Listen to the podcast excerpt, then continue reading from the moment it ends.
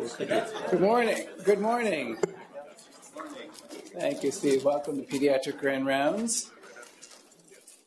New system, new volume. Uh, it is uh, September 25th, 2019. We will gather next uh, week with Dr. Ovidio Bermudez, who is a nationally recognized eating disorder specialist, um, as our Grand Round series continues. It's a lot going on at this time of year, so uh, hopefully you saw uh, on the circuit that there is a resident story slam to be taking place at the Hotel Coolidge in White River Junction on October 13th. Um, this is led by our own Sevdi Falek, who I don't see in the room, but um, it does require some pre-registration. We'll send around the link uh, again uh, to to those who might be interested in linking and getting a free ticket. Don't worry, it's not a it's not a cost, but help support our residents in their uh, narrative narrative medicine approach. That's on the 13th. Uh, other reminders were up there, but it is also it is also Dartmouth Hitchcock um, Service Club season. And uh, last night was the first of, of four uh, special service club dinners for those who are at milestones and above, and hopefully those who want to take advantage of those will take advantage of those. We have many special uh, celebrations, um, but of particular note, um, two former, it's appropriate, given Dr. Bell's presence here, two uh, former uh, PICU nurses. Uh, it's hard to imagine, uh, are celebrating 25 and above years uh, of service. Uh, but as I think that my son is 20, and both of them tried to feed him in the PICU 20 years ago, it's it's it's believable. One is not here with us, but um, when you see her, and we will have a ceremony up in the clinic sometime soon. Uh, Amy Moynihan is celebrating 25 years. You can clap that. And another milestone who is in the room, so uh, another PICU nurse who is now in research, Dean Jarvis, come on down, 30, 30 years.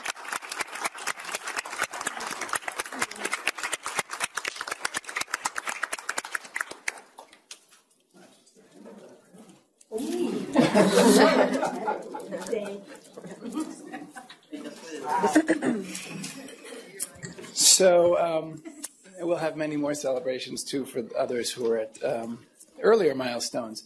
But it is our pleasure and Dr. Nat Charlene's uh, pleasure to introduce uh, Dr. Our Grand Round speaker from our neighbor to the north, and Charlene.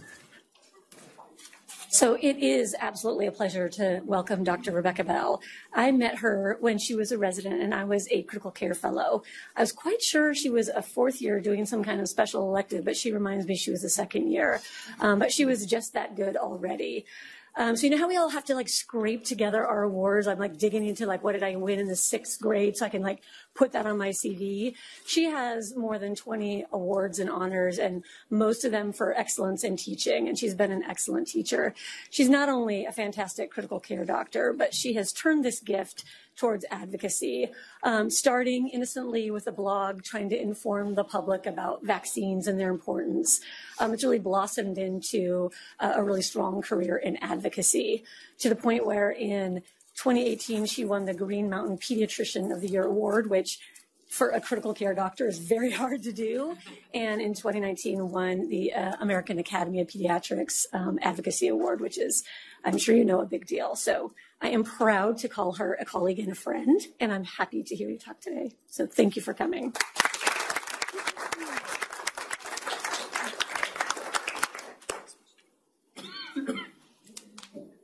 All right, thanks for having me. This volume on? Oh. Uh, no. All right, how's the volume? Good? Uh, no, I don't think. Uh, he said just to hit the mute button, it should Oh, that's, yeah.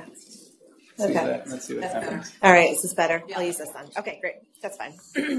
um, I, I, am so happy to be here, and I reminded Charlene last night that um, when I applied to fellowship in, in, pediatric critical care, one of the things I talked about in my essay was her. So she was definitely an inspiration. Um, so I'm going to jump right in. Um, I have no conflicts of interest to disclose, and I'm going to talk about um, gun violence prevention, mostly focusing on what we see in Vermont and New Hampshire, which is really youth suicide, um, but talk a little bit too about firearm assault and unintentional shootings, and then really get to to prevent prevention efforts. Um, I know that you had a grand rounds on firearm safety back in January, and I watched it, and it's excellent. Um, and so I'm not going to repeat a lot of that information, but really complement that talk. Um, I, I, have been active in a lot of the um, legislative work done in Vermont um, in the past couple years, and so I'm going to use some examples of what I've worked on to to sort of inform this discussion a bit, and then also talk about some cases that you know that I've seen as an intensivist. All right, so uh, I'm going to start with with youth suicide, um, and and what's important both in when we talk about gun violence prevention in general, whether it's suicide or or assault, is that um, this comes up a lot, this inevitability myth, and this is where we have a hard time even discussing prevention efforts. Um, so this is a Pew Research poll. Um, this is a national poll. The majority of the public, this includes lawmakers, believe that the the gun doesn't really make a difference. So they really believe if someone was going to hurt themselves or hurt somebody else, doesn't matter um, if if there was a gun involved or not. Um, I did uh, as I just walked into the lobby, I, I saw somebody. Um, walking out um, with a T-shirt just now um, that said, you know, if guns kill people, then why don't we we should also we should ban ballpoint pens and spoons. And you know as physicians it's like you know we don't we don't see those injuries or deaths. So this is a, i mean it's so common that i just saw someone wearing a t-shirt about this um, minutes ago. So so this is this is where this is where we have to start. And so this is like this is sort of an uphill battle that we need to convince people that the literature shows us that it does matter if a firearm is involved. Okay so let's start just by talking about suicide. So this is data. This is 15 years, last 15 years we have data for. This is youth suicide, so 18 years old and younger. Um, and what you'll notice that's so striking about New England is that Vermont really stands out as having one of the higher suicide rates in youth suicide rates in the country, um, adults as well. Uh, New Hampshire, Maine, about average. And then we have um, our neighbors, New York, Massachusetts, Connecticut, New Jersey have actually not just in the lowest categories, but they have the lowest suicide rates in the country. Um, so what you know what's sort of going on in in northern New England? Um, and when you pull out, so this is all suicides. When you pull out just firearms, um, this is what the map looks like. And when you compare those two maps, so the top is is youth suicide by firearm, the bottom is all methods, and you see that the maps look very similar. So when you say, well, why, why is there a difference between states, um, rates in different states? Uh, the, the firearm piece is really, is really driving the disparity here. Um, and so this is a study looking at, um, this is not youth data, but just all data where researchers took um, the populations in the highest gun owning states and the lowest gun owning states and had similar populations. And then they, they looked at um, they looked at their suicide numbers. So what you can see, which is not surprising, is that firearm suicide is higher in the states that have high gun ownership. That makes sense. If the inevitability myth were to be true, right? So if it were true that if someone um, was going to kill themselves, they didn't wouldn't matter if a firearm was accessible or not. Then what you would expect to see is that the states with low firearm ownership would have a higher non-firearm suicide death rate, right? And they're actually the same. So if you look at those numbers and compare um, compare the non-firearm suicide rates, they're essentially the same. So, but their overall suicide rates are double, you know, in both men and women, and that is really because of of the firearm suicide piece of that. So simply put, where there are more guns, there are more suicides. So now, if we, we want to look just at youth, this was a study that came out earlier this year, um, and a really helpful one for me when I um, was te- have been testifying, um, because you know one thing we hear often is, well, okay, you look at that. I show them the map, that CDC map, and they say, ah, it's like cold in Vermont and New Hampshire and Maine, and like it's it's rural and isolating, and people just like kids are just more depressed. Like that's the reason kids are way more depressed. Um, so this study was really helpful because this actually looked at like what what do we think would actually correlate really well with suicide death rates?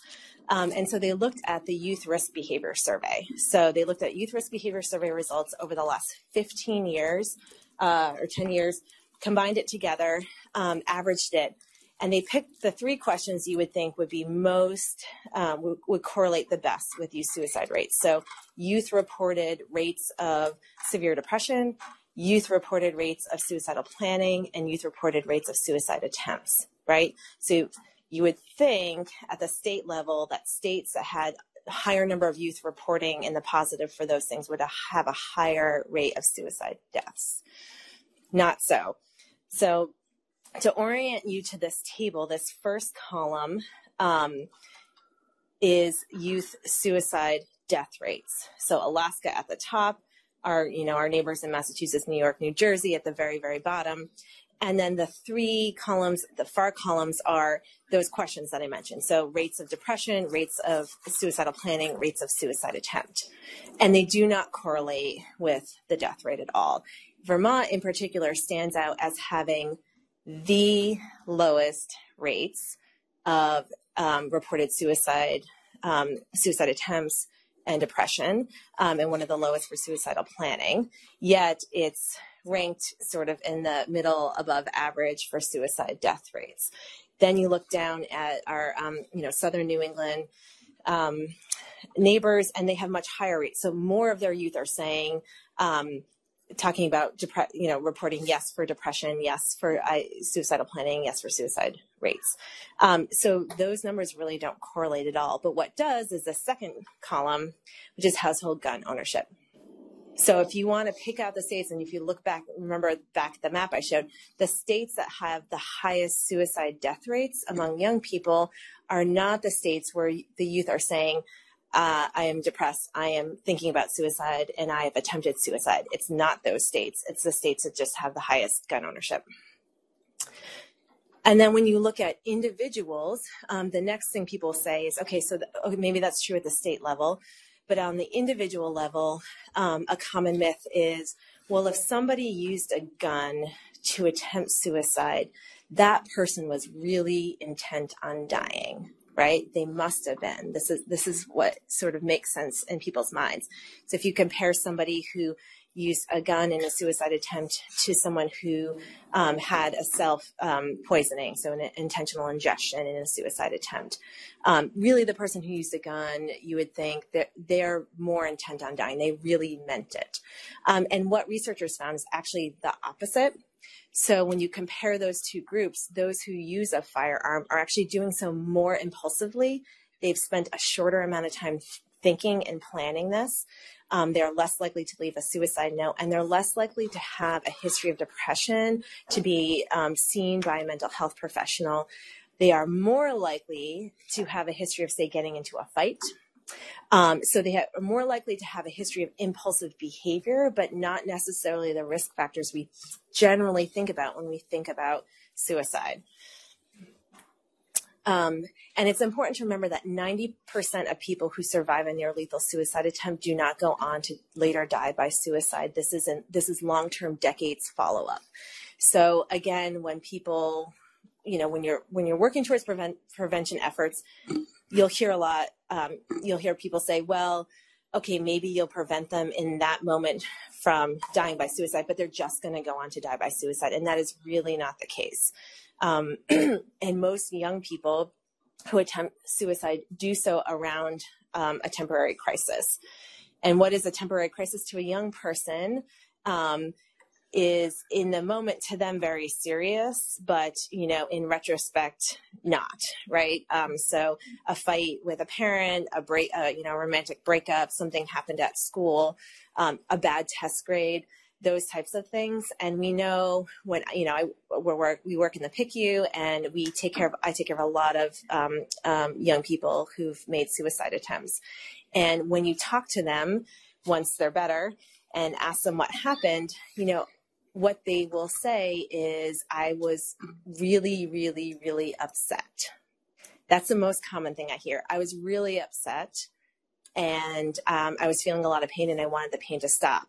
And then they'll say, uh, I was picking out my, you know, college courses for next year. I'm really excited about my job this summer. Like it doesn't make sense sometimes. Um, Uh, and so keeping people safe during a suicidal crisis is really, really important and can save lives. Um, this is really obvious to us, um, but those who attempt suicide with a firearm almost always die. Those who survive have horrible morbidity. I've taken care of one patient who survived a suicide attempt with a with a firearm, and you can imagine um, the the morbidity associated with that is is really intense. Um, and when we think about which adolescents are at risk um, for firearm suicide, and who should we be screening for access to firearms, um, especially knowing it's not necessarily the kids who have been already been brought to the attention of mental health professionals. They're not necessarily the kids that are telling you that they're thinking about suicide or that they're depressed. They're young people who um, have access to firearms who may ha- get upset that's like pretty much all adolescents, mm-hmm. right? so I, I, mean, I think there's a good argument here that we should just be regularly screening all young people. I mean, we don't know when they're going to have a crisis, and and our job, I think, is to create an environment of safety so that when a crisis like this occurs, they're they are as safe as possible. When I talk about this issue at the state house, I oftentimes talk about how much we would love to protect kids from experiencing any type of crisis, right? But we cannot prevent them um, from having a fight with a friend, having a breakup, but we can prevent them from dying during one of these crises, right? We can create an environment of safety. So I'm going to talk, um, I'm going to use a waiting period for firearm purchase as an example here um, of how we can use what we know about suicide and what we know about access to firearms and, and, and that link of impulsivity, access to firearms, and a temporary crisis um, to talk about this issue with lawmakers. So, um, last year I worked on a waiting period bill um, that was a lot of work. It made it through the uh, legislature, was vetoed by our governor. Same thing with New Hampshire waiting period bill was was just um, recently vetoed. I think in both cases we don't have the votes to to override the vetoes. Um, uh, so so I'm using this as an example because it's going to come up again in both of our states. So it's so it's helpful to think about what we know about suicide and, and how we can talk about this. Um, so this is the um, one of the graphics I used during my testimony to talk about why something like a waiting period is helpful and why means restriction is helpful. So when you um, make a lethal method less accessible, you can really save lives. So um, there are two things that happen. Um, either the attempt is delayed, um, and that actually happens more than more often than you would think. So, uh, you know, a young person something happens at school, they get really upset. They go home, they say, I'm going to shoot themselves. They go to get the gun. It's totally locked up. They can't get it. And then they're like, well, that was my plan. Now I don't have a plan. Um, that really does happen a lot. Um, or someone goes to a gun shop to buy a firearm. Uh, they say, great, you can come back in three days and get it. Things change in, in that period of time. The other thing that could happen is that they use another method, so method substitution by definition, any other method is going to be less lethal than a firearm, right? Um, and we, you know, when we talk about lethality, we have to be really specific about what we're talking about. We're talking about irreversibility, but we're also talking about things like the ability to abort mid-attempt, which again speaks to um, speaks to the temporary what can be a temporary real temporary crisis in people if if the ability to abort mid-attempt really really affects the lethality um, if people if people change their minds mid attempt and whether or not they can they can kind of take that back. Um, so so that so that's kind of the idea around something like a waiting period is that we're talking about these this period of a suicidal crisis and protecting people during that suicidal crisis.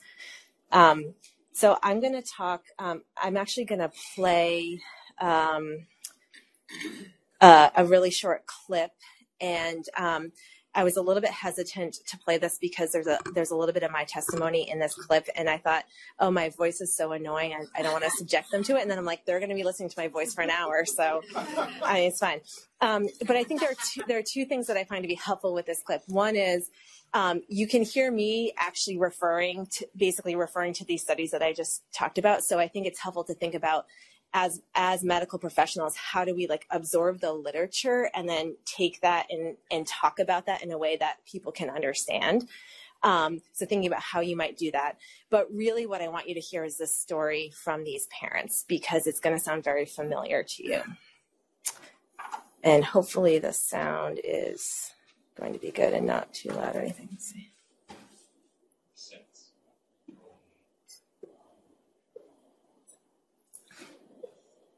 Sure.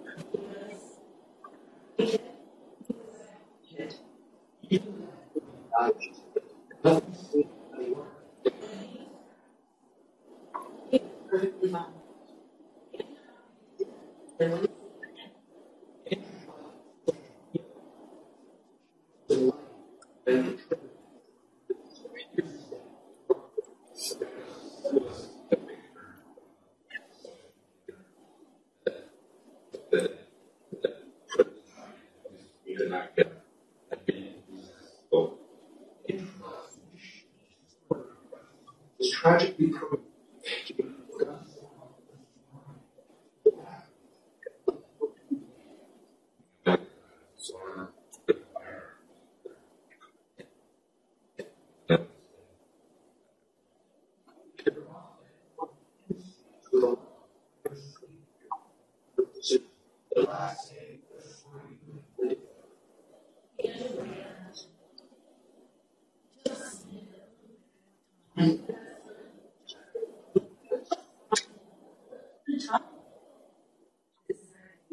university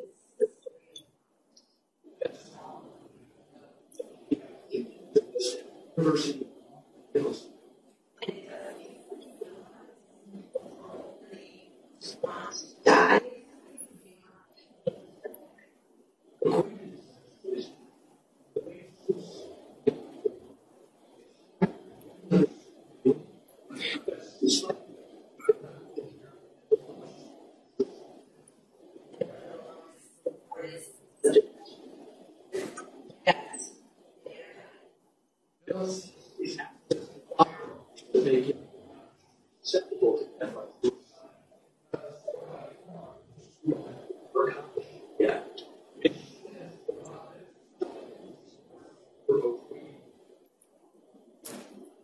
So it's very rare um, that families are willing to put themselves out there and to talk about um, suicide in their family. Um, uh, this these parents were incredible. I mean, they actually talked about it in in their son's obituary.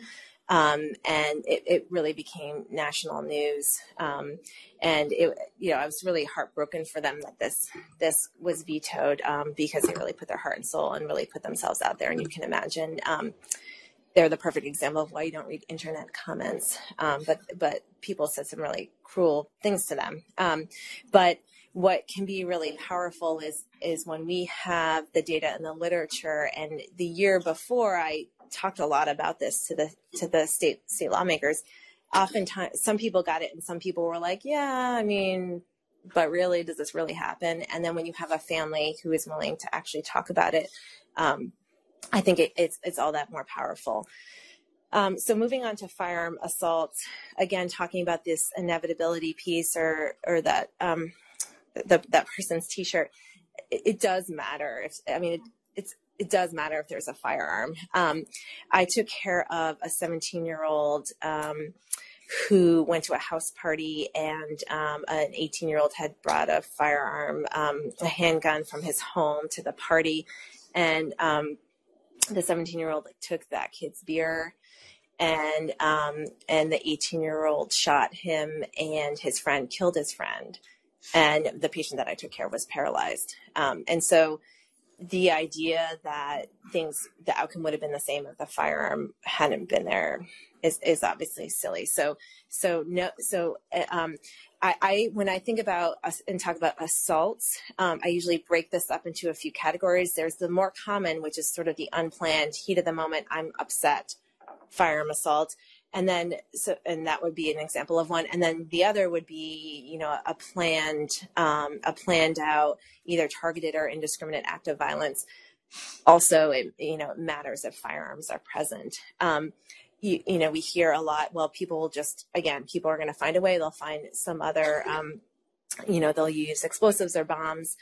Um, I think uh, th- those are actually pretty, pretty tricky. Um, what a lot of people don't realize or forget is that, for instance, the Columbine massacre was a planned school bombing. Um, that was the whole plan. I mean, the the, the um, perpetrator set up explosives that never went off, and the firearms were really there to sort of pick pick kids off as they ran out of the school. Um, and so all of the injuries and deaths at Columbine were firearm related; they weren't explosive related. So. Um, so although yes, technically we can use other things, other things are harder. Um, so, so I'm going to talk a little bit about what happened in Vermont around around a thwarted school shooting that really changed our governor's mind about um, our Vermont gun laws. So, the day after Parkland, the Parkland shooting, our governor was asked, you know, um, do you think we need to have more gun laws in Vermont? We basically didn't have any, um, and he said, no, we're t- we're totally fine. And um, the next day, uh, an 18 year old was arrested with really credible plan to to sh- to shoot up his high school um, and weapons and ammunition and um, you know equipment and, and, plans on how he was he was going to do this so that he was arrested um, and the affidavit became publicly available i remember it was a friday evening um, and i read the affidavit and it was very frightening um, and that evening, I emailed the executive director of our Vermont chapter and said that, I mean, this is clearly going to come up. Um, and um, if there's anything at the state house related to guns, like I, I want to be in there to testify. I was like, you know, put me in, coach. Um, and so on Monday, so then that Monday, our governor um, had a press conference and he said, I'm willing to listen and, you know, I'm I'm willing to consider like anything basically. like that's how what a, a complete 180 um, this this sort of threat had done. Um, so starting a little bit about you know it's helpful to think about where our gun laws were and at that point in 2018 it's sort of easier just to point out what we didn't have. Um, really in in terms of youth access. Uh, 16 years was the minimum age to purchase uh, any type of gun bes- besides a handgun. Um, no lower age limit for possession, um, and and really no no other types of like you don't need a concealed carry permit or open carry permit, anything like that. Um, so these were the laws that we addressed and passed in 2018. So we now have expanded background checks to include most private sales, although there are a lot of exceptions. Um, ban high capacity magazines, ban bump stocks.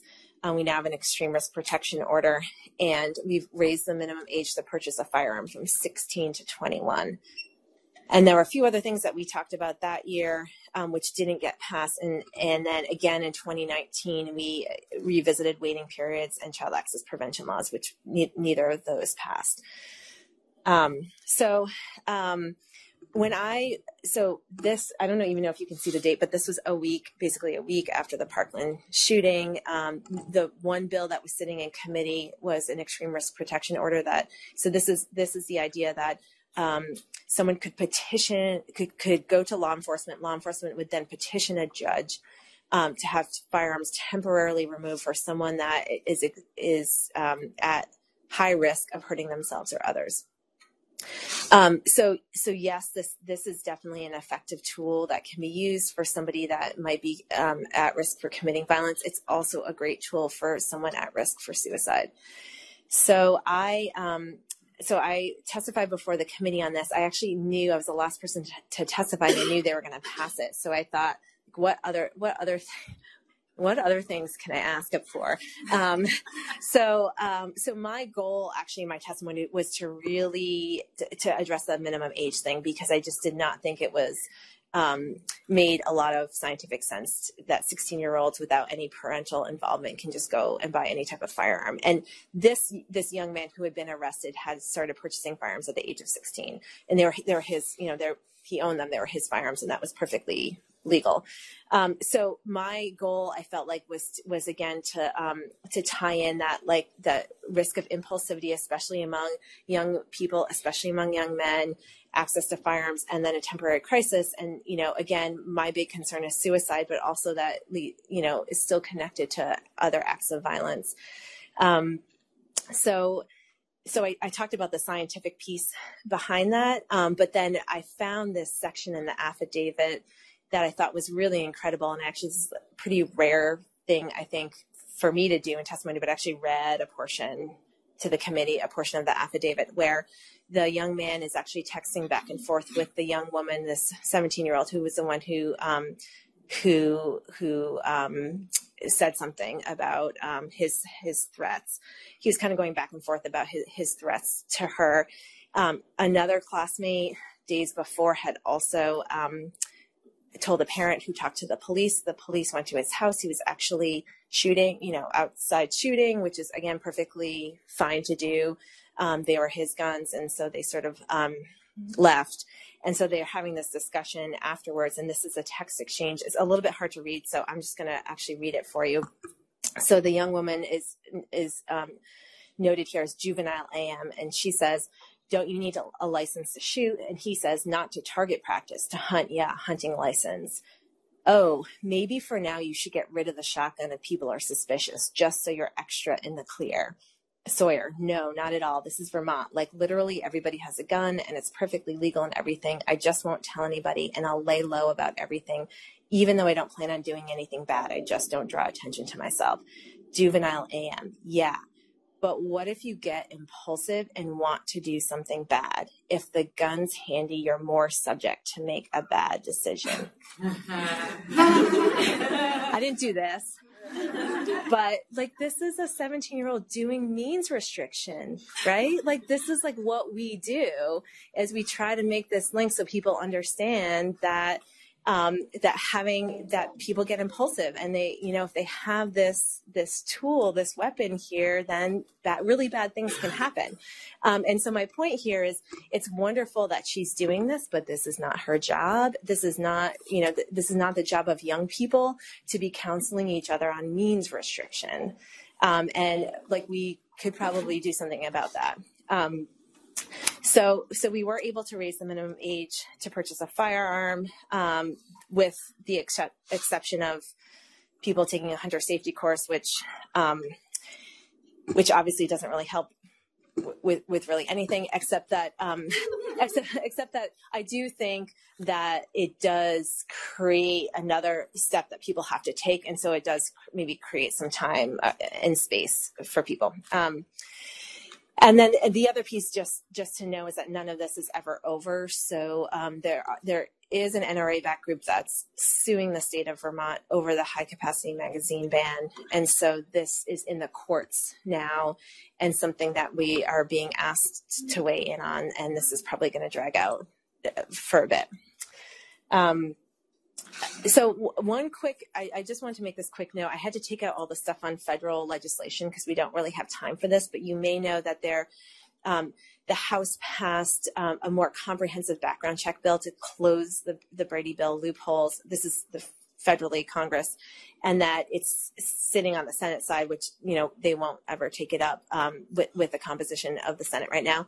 Um, and but one of the arguments is always like, well, criminals aren't going to follow the laws, so why are we going to tighten tighten restrictions around around this um, when when someone who's going to commit a crime isn't going to follow the law anyway? So um, so af- after um, we passed a bunch of laws. Go- our governor actually put together a community violence prevention task force, which I sat on and I had to learn a lot about community violence prevention and some of the risk factors around um, around committing acts of violence and what we can do as a community to prevent them. And um, I, so I read this book as, as, sort of part of that, and I and the perpetrators of Columbine left behind a lot of of written diaries, video diaries, so we know a lot about their motivations. Um, and I found this passage that I feel like I just oh I have to show because it, I actually was reading it going. um, so, but this is um, this is the real the main perpetrator behind Columbine actually writing in his diary about how annoyed he is that the Brady bill is making it hard for him to get his guns that he needs to kill his classmates. Um, so he's, he's actually writing about about that. He's writing about a federal law and how it's making it harder. Um, and so then he he did sort of for his schoolwork um, look into look into loopholes. He actually wrote a school essay about some of the loopholes and ways to get around to get around the Brady bill. Um, so you know, I think this is just an example again when people say, "Well, they're not going to." You know, criminals aren't going to follow the laws. I mean, I think here we have an example of somebody who's like complaining about how the law is making it harder for him to kill people. And I think I, you know, I, I, I do hold the opinion that I think we should make it hard for people to kill people. Um, so anyway, I, I thought that was, I, I thought that was really striking when I read it. Um, I, when I testify, I, I, don't talk a lot about domestic violence in, in firearms because there are other people in the state who really advocate for this and work on this. But I do think it's important as pediatricians to remember that um, domestic violence is a real problem and that firearms can be used in the household, um, not just to injure or kill people, but to really manipulate. And one really striking thing, we had a, a bunch of public hearings throughout the last couple of years are were um, both men and women um, talking about testifying about being um, being a child and feeling and, and being threatened by somebody in the home with a firearm. Um, and then women mostly all women talking about being in relationships where they're being manipulated by the presence of a firearm in a home. So it's remember important to remember when we're taking care of families that nobody has to get injured for this to be a problem. This was something um, that a mom um, in Vermont actually lives right, lived right in the border of Vermont, New Hampshire, wrote, um, and I'll read it because it's a little bit hard to read, but she says, Jason keeps, this is her husband, Jason keeps his rifle on the floor in a, in a corner in the open so he can look at it and mention where it is. So I have to be aware that it's right there where he can always access it. I feel he might get angry and use it against me if he is angry enough. Um, and she, unfortunately, he, um, he did stab and shoot and kill her and shot himself. Um, and they had, you know, a two year old and a four year old. So, so these are our, our, families that we take care of are, are, are affected by this. But you can see even before that happened, how much, how much the, the firearm was being used to manipulate. Um, so moving on to unintentional shootings, um, I didn't show a map of unintentional shooting deaths, um, but the numbers are, are far lower than they are for suicide. But as you would expect states like Vermont with high gun ownership are higher than average, have higher than average um, youth deaths um, and injuries associated with unintentional shootings. Um, we know that many children in the U.S. Um, in, in Vermont, it's about you know half of half of the homes have firearms. Um, many of these are accessible. Again, when we had our public hearings about child access prevention, which didn't go anywhere, um, we had lots of Vermonters testifying about how they had to have their firearm at the ready, loaded at the ready to protect their children from, you know, from an intruder. So, so people just really getting up and saying, "I need to have this loaded gun ready." Um, so, so this is this is a real problem, and I, I think a, a, an opportunity for pediatricians um, to talk about. Uh, this was a case I had when I was a a fellow, this is actually a, um, a child from New Hampshire, um, who found his dad's firearm, you know, in, in, in his room and, and shot himself and died. Um, and when this is a national poll uh, about storage practices, and, and basically the crux of this is that this is just gun owners. So only about a third of gun owners say that they never have a loaded gun at the ready. Um, and it doesn't really matter if there are kids in the home or not. The storage practices don't really seem to change. Okay, so good news is we know actually how to safely store firearms. So this study showed that these four practices of storing the gun locked, so preferably in a safe or in a lockbox, um, if not that, making it um, unable to fire, so with a trigger lock or a cable lock um, storing it unloaded with the ammunition stored and locked up separately each one of those practices has a protective effect, and all four of them together have an additive effect. So when we talk about safe storage with our families, this is what we say. We want the firearms locked up, unloaded, with the ammunition locked up and stored separately. And so that's there's a lot of um, efforts now to raise awareness about safe storage practices. And these this is an example of this is um, End Family Fire campaign that has a lot of posters really talking about about safe storage practices. I'm going to spend just a few minutes talking about firearm safety courses because this is something that parents ask about a lot. So there are a few um, a, few courses out there. There's the NRA has a, this Eddie Eagle program, which is kind of a short program that teaches um, school age children if they see a gun to stop, don't touch, walk away, talk to an adult. Um, and then there's a, a, more comprehensive program called the STAR program, which is a five day skills building program that teaches kids how to sort of um, get themselves out of a dangerous situation. They seem like a good idea, I think, to the general public because we're pediatricians, we know that they don't work. Um, so this study was sort of interesting because they actually did the STAR program, so that really comprehensive five day program with these kids. Then at the end of the program, they said to the kids, "Hey kids, what would you do if you saw a gun?" And they they all said, "I would stop, I wouldn't touch, I would walk away, and I would get an adult." And they're like, "Great, that's exactly what we taught you. Now go ahead and play in that room, and I'm right here if you need me." And um, so they would go into this room where they had hidden an unloaded handgun. And wouldn't you know it, most of the kids found it, and all, of all the kids that found it, not a single one went and got an adult.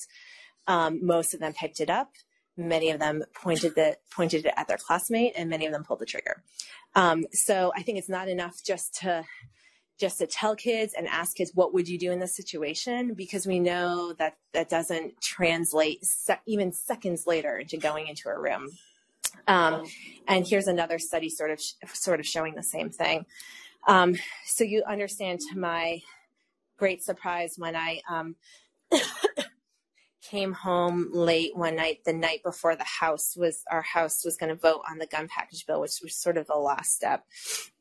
When I got an email saying that they were, this amendment was going to be added on, requiring all Vermont children to watch the NRA Eddie Eagle program in all schools every year. And um, it was sort of like you know like Jon Stewart's bit on the Daily Show where he would be like, "Let me just take a sip of water and like read the news," and then he like spits it out. sort of like what happened to me, except it was wine and it was late and I wanted to go to bed, and I was like, "Oh." So no, I had to write up a response on behalf of the chapter about why, even though again it was presented as like this is a great idea, if parents in Vermont, if every parent in Vermont is being told your child every year is getting a firearm safety lesson, this is going to be very falsely reassuring.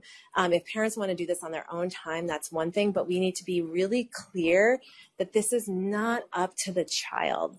This is not about, I hear so much parents saying, my child knows, I taught them, they're respectful, they listen, um, this is not on the child. It should never be on the child or the young person. This needs to be the responsibility of the parent and the gun owner that the, the gun is never accessible to the child. So this this was our point, and they they did actually pull the amendment um, at the last minute, last minute, but I'm sure something like that will come up again.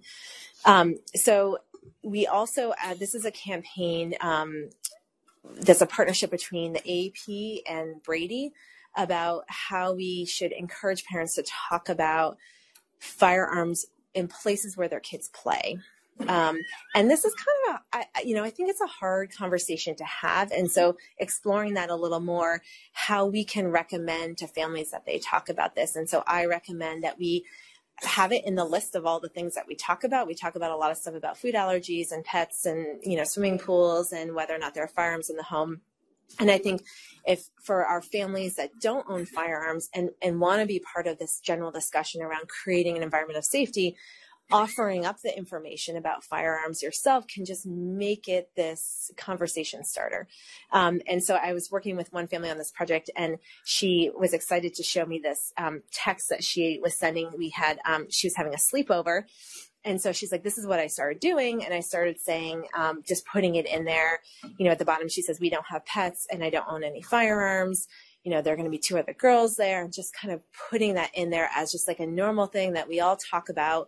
Um, and just trying to normalize this conversation. I, I actually put out on Twitter asking parents about how they have this conversation. my kids are young, so we haven't we haven't had like play dates yet. And somebody um, somebody sent me this. This is how she does it. She says, um, "I have to ask if you have any firearms in your home. No problem. If you do, want to make sure they are safely stored." Um, so thinking about ways that we can just make normalize this part of the conversation. Um, and then the other piece is like, what, what other ways can we just really get the message out there that kids, you know, parents have this idea that like, they know kids are going to get into things kids are going to play with things. Um, they know they know that that's going to happen but for some reason they think just not the gun. They like we're told not to touch the gun and then they definitely just like won't touch the gun. So like let's talk about the gun as in the same way we talk about everything else in the home like the kids if they find it they will play with it right? And i thought this this ad campaign was great and i actually listened to um, an interview with the marketers and they said you know we had this like really tough subject to to um, to talk about, and we wanted to start with the universal truth. The universal truth is that kids, you know, if they find it, they will play with it. And they said they just like put a bunch of stuff out and just had kids play and just like took photographs of them. so they like had they have like all these great um, all these great ads of, um, of of kids playing, and and I think part of that is just to say you know we we need this is a universal truth the kids the kids are gonna are gonna play um, so, so that sort of brings us to safe storage counseling. Um, so I am working on a project right now, working on a systematic review on what we know about safe storage counseling, um, especially as it, as it um, um, with regards to children and adolescents. And you're you're not going to be surprised that um, the, what we have in the literature is that we have a lot of papers uh, asking providers how they feel about counseling, whether or not they do it, and what the barriers are.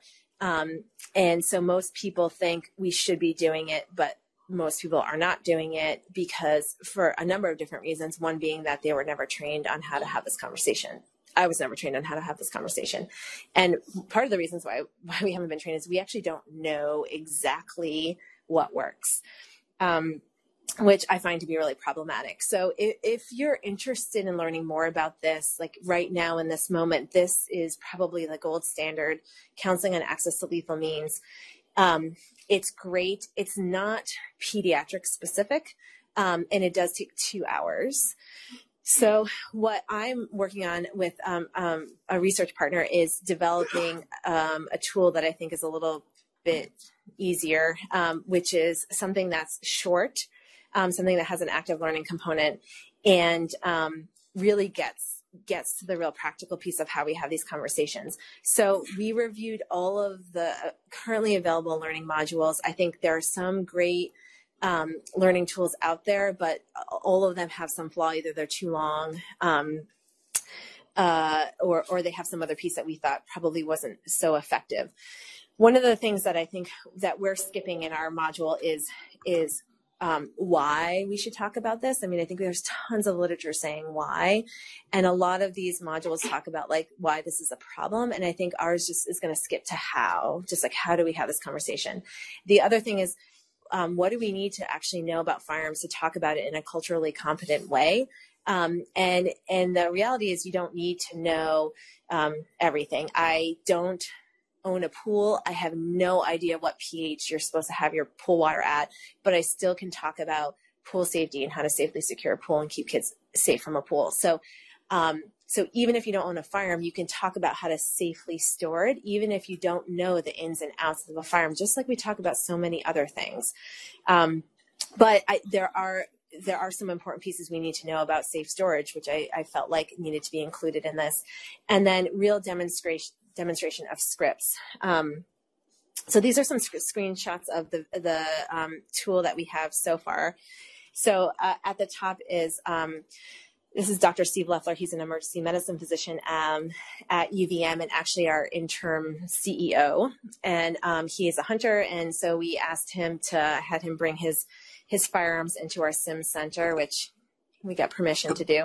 Um, and um, I was like, no, this will be fine. He's just, well, he's the CEO. Like, it'll be fine. it'll be fine. Um, so what he does is really, we really just honed in on what, what, what exactly do we need to know? And like, we're not going to go too much into this. So how do you secure a pistol versus a long gun? What is, what, how does a cable lock actually work? How does the trigger lock work? What are the downsides of those things? Um, talking a little bit about safes and, and um, lock boxes as well. And then we had volunteers, so a family that did not own does not own firearms and then a family that did own firearms and how we actually talk about have this conversation. Um, and so we do have some unique scripts that again this is not based on evidence because there is no evidence on how we have these conversations but really based on how do we talk about other things. So um, right now, what we're told to do is to say, are there guns in the home? And I felt like that probably isn't the right way to ask the question. We don't say, do you ever miss a medication dose? We say, when was the last time you missed a medication dose, right? So um, I think we need to reframe how we talk about this. And there is unfortunately, you know, some concern among some of our families that own firearms that, you know, we just want to like make a list of who has firearms in their home, which is not the case. So what we really want to get at is it's not about whether or not you own a firearm. It's this is this question is how do you store it? That's what I care about. So instead we say, how are firearms stored in your home? And we don't say your firearms to the parent because you might be talking to the parent that doesn't own the firearms and it's someone else in the house that does, right? So how are the firearms stored in your home? Um, so we're presuming that firearms are present. We're not passing judgment on that piece. It's an open-ended question. We don't want to ask a yes/no question and and sort of see what they say. And and another piece. These are sort of small pieces, but no, you know, we don't actively record the responses again to sort of respect the concern that people have about things being sort of entered into some database. Um, and then we scripted out a few other a few other talking points that I've just found to be helpful anecdotally. Again, I don't know um, on a large scale if it works, but I have had a few people say to me, you know, after I testify, they'll say, um, you know, I have a safe in my home and I keep my guns in my safe. And I say, that's great. And they say, no, but not for the reason you think. No one in my house would ever shoot themselves. I do it so no one steals my guns, which is fine right and so and so i i've worked that into the script because and you know and thinking about the way that we assess risk um, and understanding for some families it's really hard and really for any family it's really hard to imagine somebody in the home might use a gun on themselves somebody in the home might use a gun in anger against somebody else. Nobody imagines that happening but oftentimes they imagine some you know an intruder coming and stealing their firearms right? And so i think we've worked we've worked that piece into the script. So you know have you considered a safe? Because you know if you if you store your firearms in the safe it can prevent people who shouldn't have access to it from getting access to it like kids, like visitors, like someone who might be trying to steal your firearm. So adding that piece in because that piece might be the motivating, that might get them to, to store the gun safely. I don't really care what, what the motivating factor is. Um, so I, we have a few minutes left for questions. Um, and I, would be interested to hear conversations that you've had with families and, um, sort of good and bad and, and how that sort of worked out um, and and any other questions you have um, on this topic.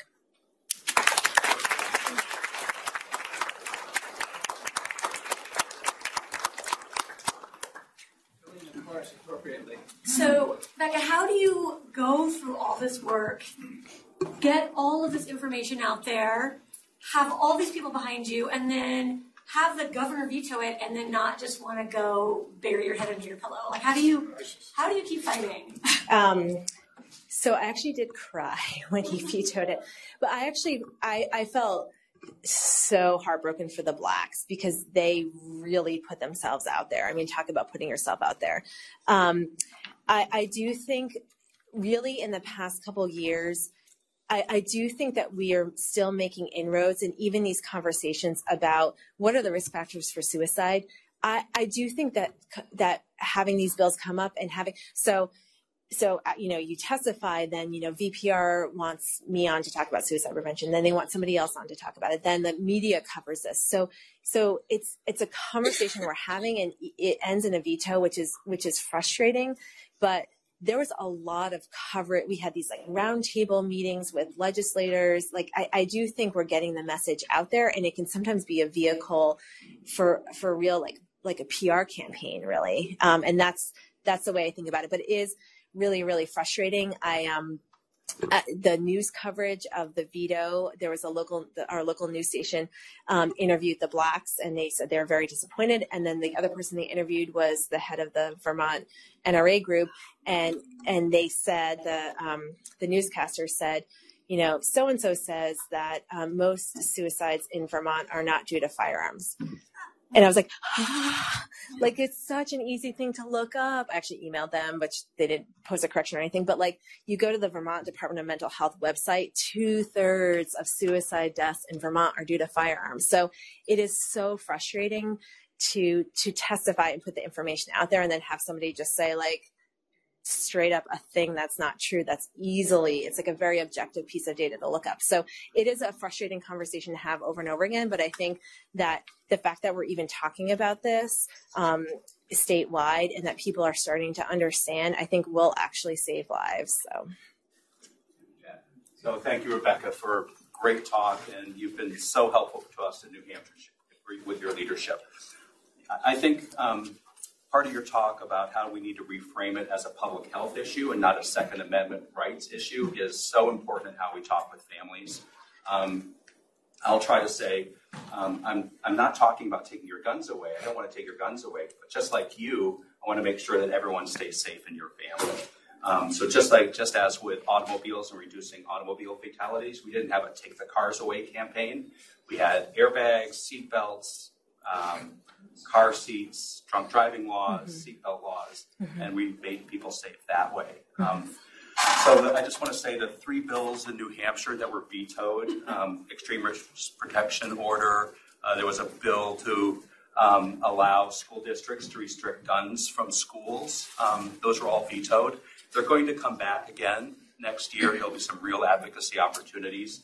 There's a parent group called Moms Demand Action that's not going to roll over and, and let this um, let this go away. So um, we'll be going down to the New Hampshire State House again in January and bringing residents who can get off of um, rotations down with us. Um, so we're not done yet.